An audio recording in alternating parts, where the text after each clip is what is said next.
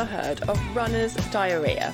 When I used to go running in my 20s, sometimes I would have an emergency and need to dash to the toilet, and one time I even had to stop and go behind a bush.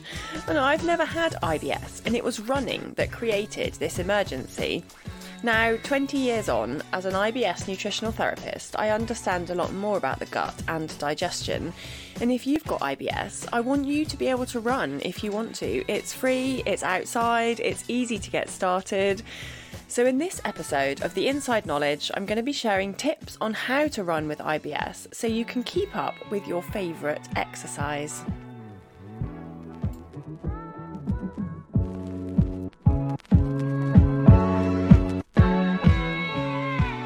Hello, welcome to episode 21 of the Inside Knowledge podcast with me, Anna Mapson. And this is a podcast for people with IBS. Today, I want to talk specifically about running, but also about any kind of exercise and how it can affect your digestion. So if you've got IBS, you've probably daily or weekly experienced pain, cramps, changes in your bowel habits, so either constipation or diarrhea, bloating, and just feeling like your digestion reacts to everything you eat.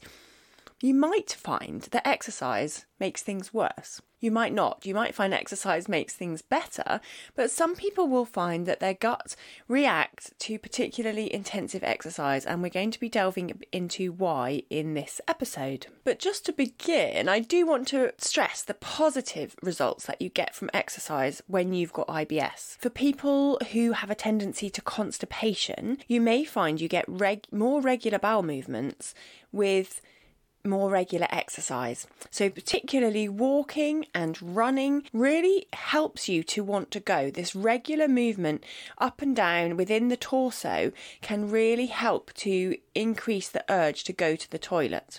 So this can be very helpful, getting some regular movement into your system and into your body to get things going. But also it's not just about the physical sensation of moving within the torso, it's also that exercise helps to relieve stress and anxiety, which we know is really heightened in people who have IBS.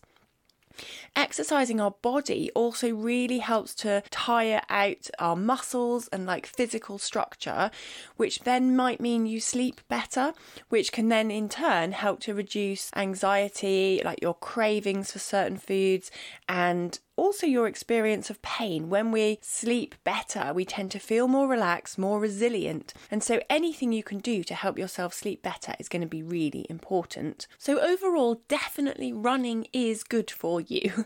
And exercise in general is good for you and your IBS.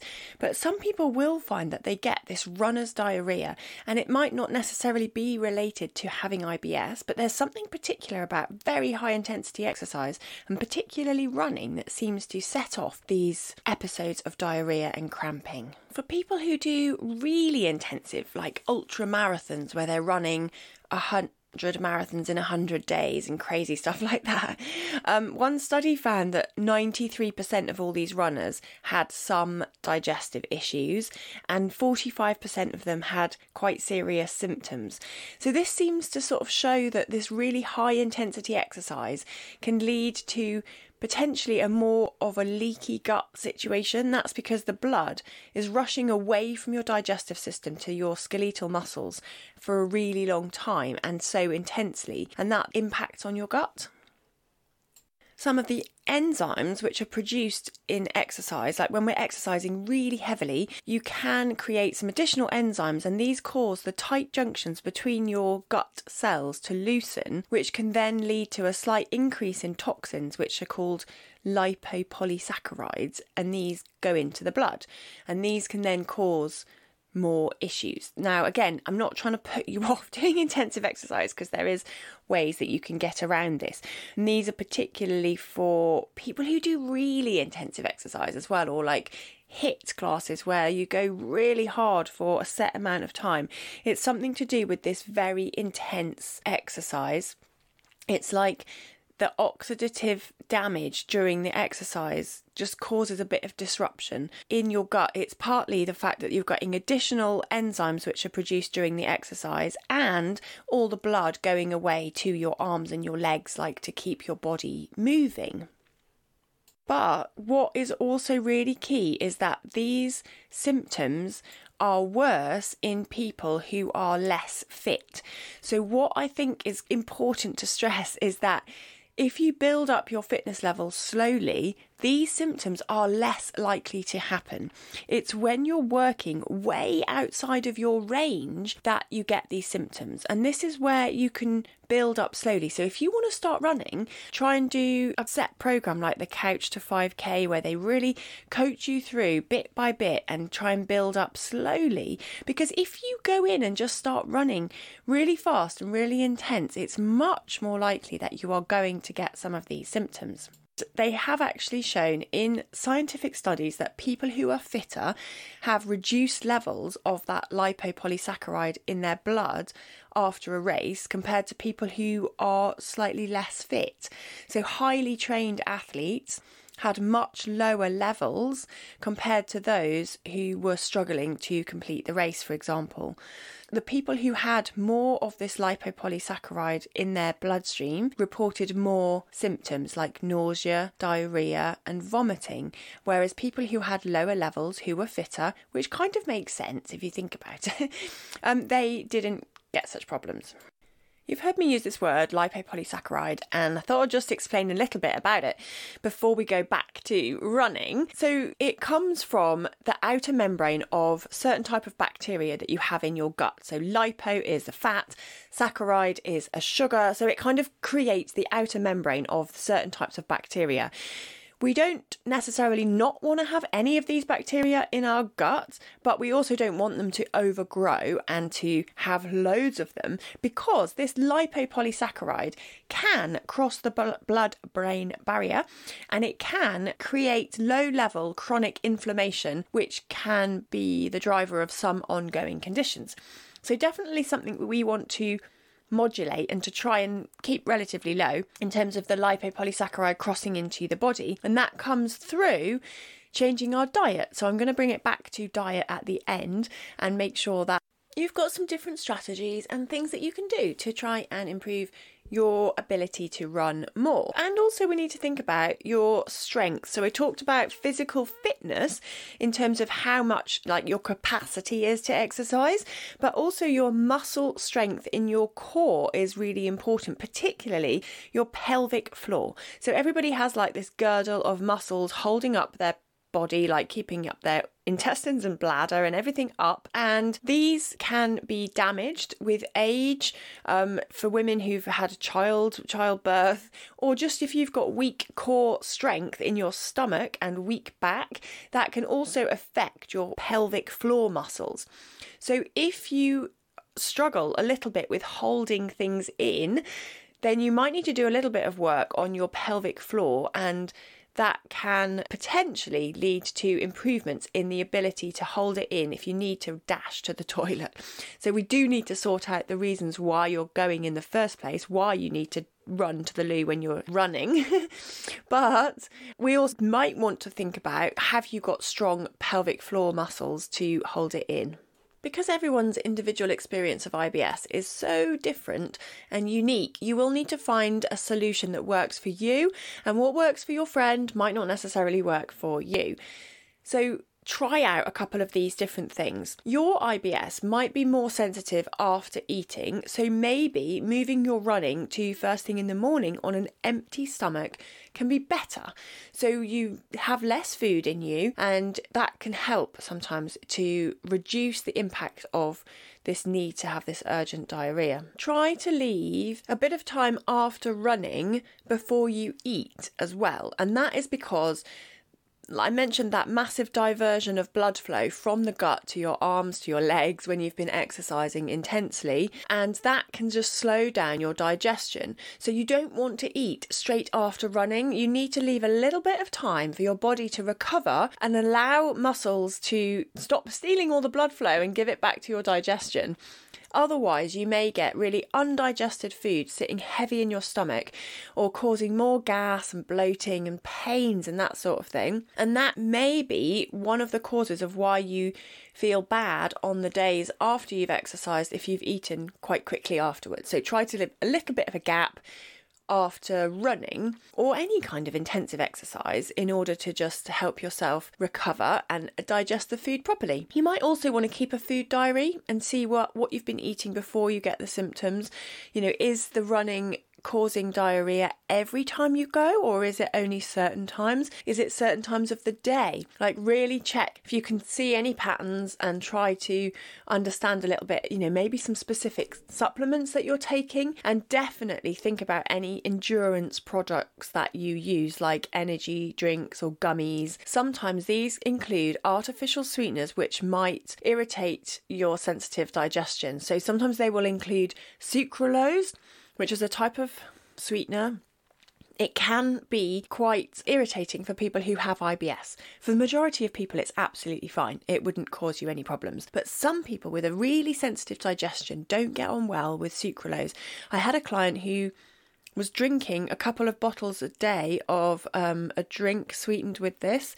And once she cut it out, she did find that the diarrhea resolved a little bit. So any small improvements that you can get does help, and it does add up. So check on those and make sure that those like energy drinks that you're having before or after or during your run can impact. And also really building up your fitness slowly. You might need to reduce the intensity of your exercise sessions a bit now and then build up more incrementally.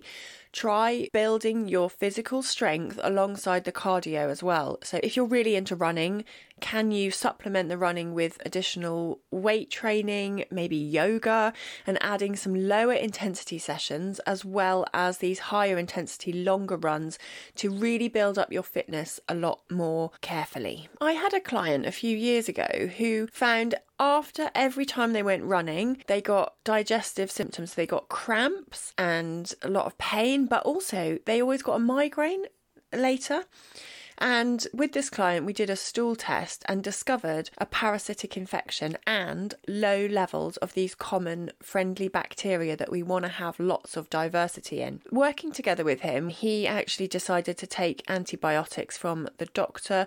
He took the stool test to the doctor and they prescribed some antibiotics, which helped definitely. And we also supplemented some gut microbes with like probiotics, so friendly bacteria. He adjusted his diet, and in the end he was able to run again and actually to really enjoy it, and that helped him lose weight. It helped him be less stressed because he enjoyed running and he wasn't getting these crippling migraines that were knocking him out for a couple of days after every time he did it. If you're looking to discover your individual triggers for these running diarrhea incidents, one of the best things you could do is to try the low FODMAP diet. Now, as a reminder, I've done episode 17 and episode 18 really showing you what the low FODMAP diet is and how to do it.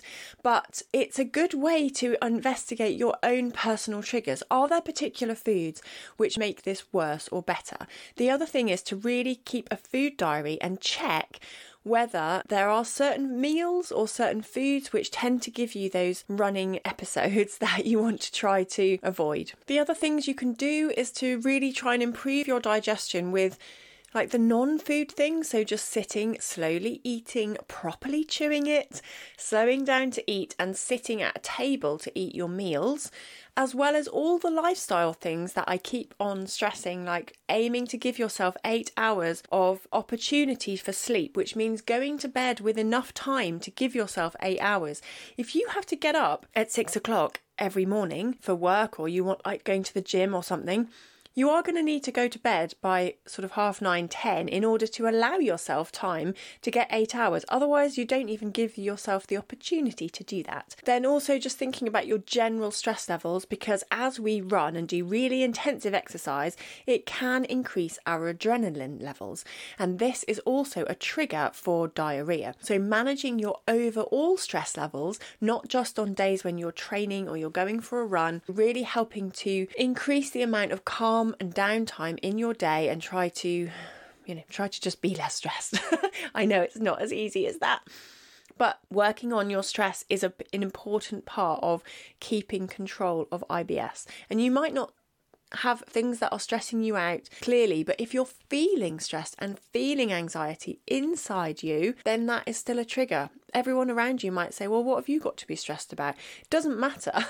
What matters is how you feel. And if you feel stressed and you feel worried and you have a lot of anxious thoughts, that can exacerbate IBS. And then finally, the gut bacteria. Really important to support our good levels of gut bacteria, to keep a good, healthy, diverse range of bacteria by eating sufficient fibre and eating a really diverse diet rich in fruits, vegetables and whole grains. And this is one of the best ways you can protect your gut long term. But if you're on a low fibre diet right now, one of the things you can do is to start to try and increase low FODMAP fibre foods such as brown rice, berries like blueberries and raspberries, other fruits and veg like oranges, kiwis, and things like spinach that are generally low FODMAP, you can eat more of. So try to increase your amount of non-fermentable fruits and veg and up your fibre levels slowly. And I would increase this just by like half a portion of fruit and veg per day. So you don't need to go crazy with this. Do it very slowly and your gut will react less viciously. If you are looking for some help with your digestion and you want to work with me, I've got two options. One is to work with me individually over 3 months, where you get a lot of one-to-one calls and we work through your individual problems. Or I have a group gut reset, and I want to talk to you a little bit about that today. It's an opportunity to get some support with your digestion, but do a lot of the calls in a coaching session so that you're also with other people and you can learn from their experiences. I've been running this now for just over a month and I absolutely love it. It's great seeing people supporting each other. But also, a lot of people have found that they've improved within that first month. So tiny changes can make a difference. And if you want some guidance to do that, you can join the Group Gut Reset. It's not a program that you have to work through in a set amount of time. You can join any time, but I'm really encouraging people to join in November because you will get a free month. And if you sign up in November, you'll get the whole of December for free because some of that time I'll be closed for Christmas. But it means that you do get the support, you get the time to watch the videos and the educational content, and you also get all the supportive community forum for that extra month. So there will be additional support and it's a great time to start. Even though people are sometimes concerned about doing something over the holidays, it is possible to do it, and I'm going to guide you through that, particularly like how you can manage Christmas without IBS ruining the festivities. So if you're interested, look in the show notes or search up Group Gut Reset Anna Mapson and it will come up on Google. Okay, that's it for this week. I'm going to leave it there. I hope you've taken some tips for improving your running and that you are inspired to try a bit of running or other exercise because, as I said at the beginning, it's free, it's outside, and it can be really, really helpful. So give that a go. And if you've got any questions, I'd love to hear from you. So drop me an email. You can send me some questions. I'd love to hear from you. All right, take care. Bye-bye.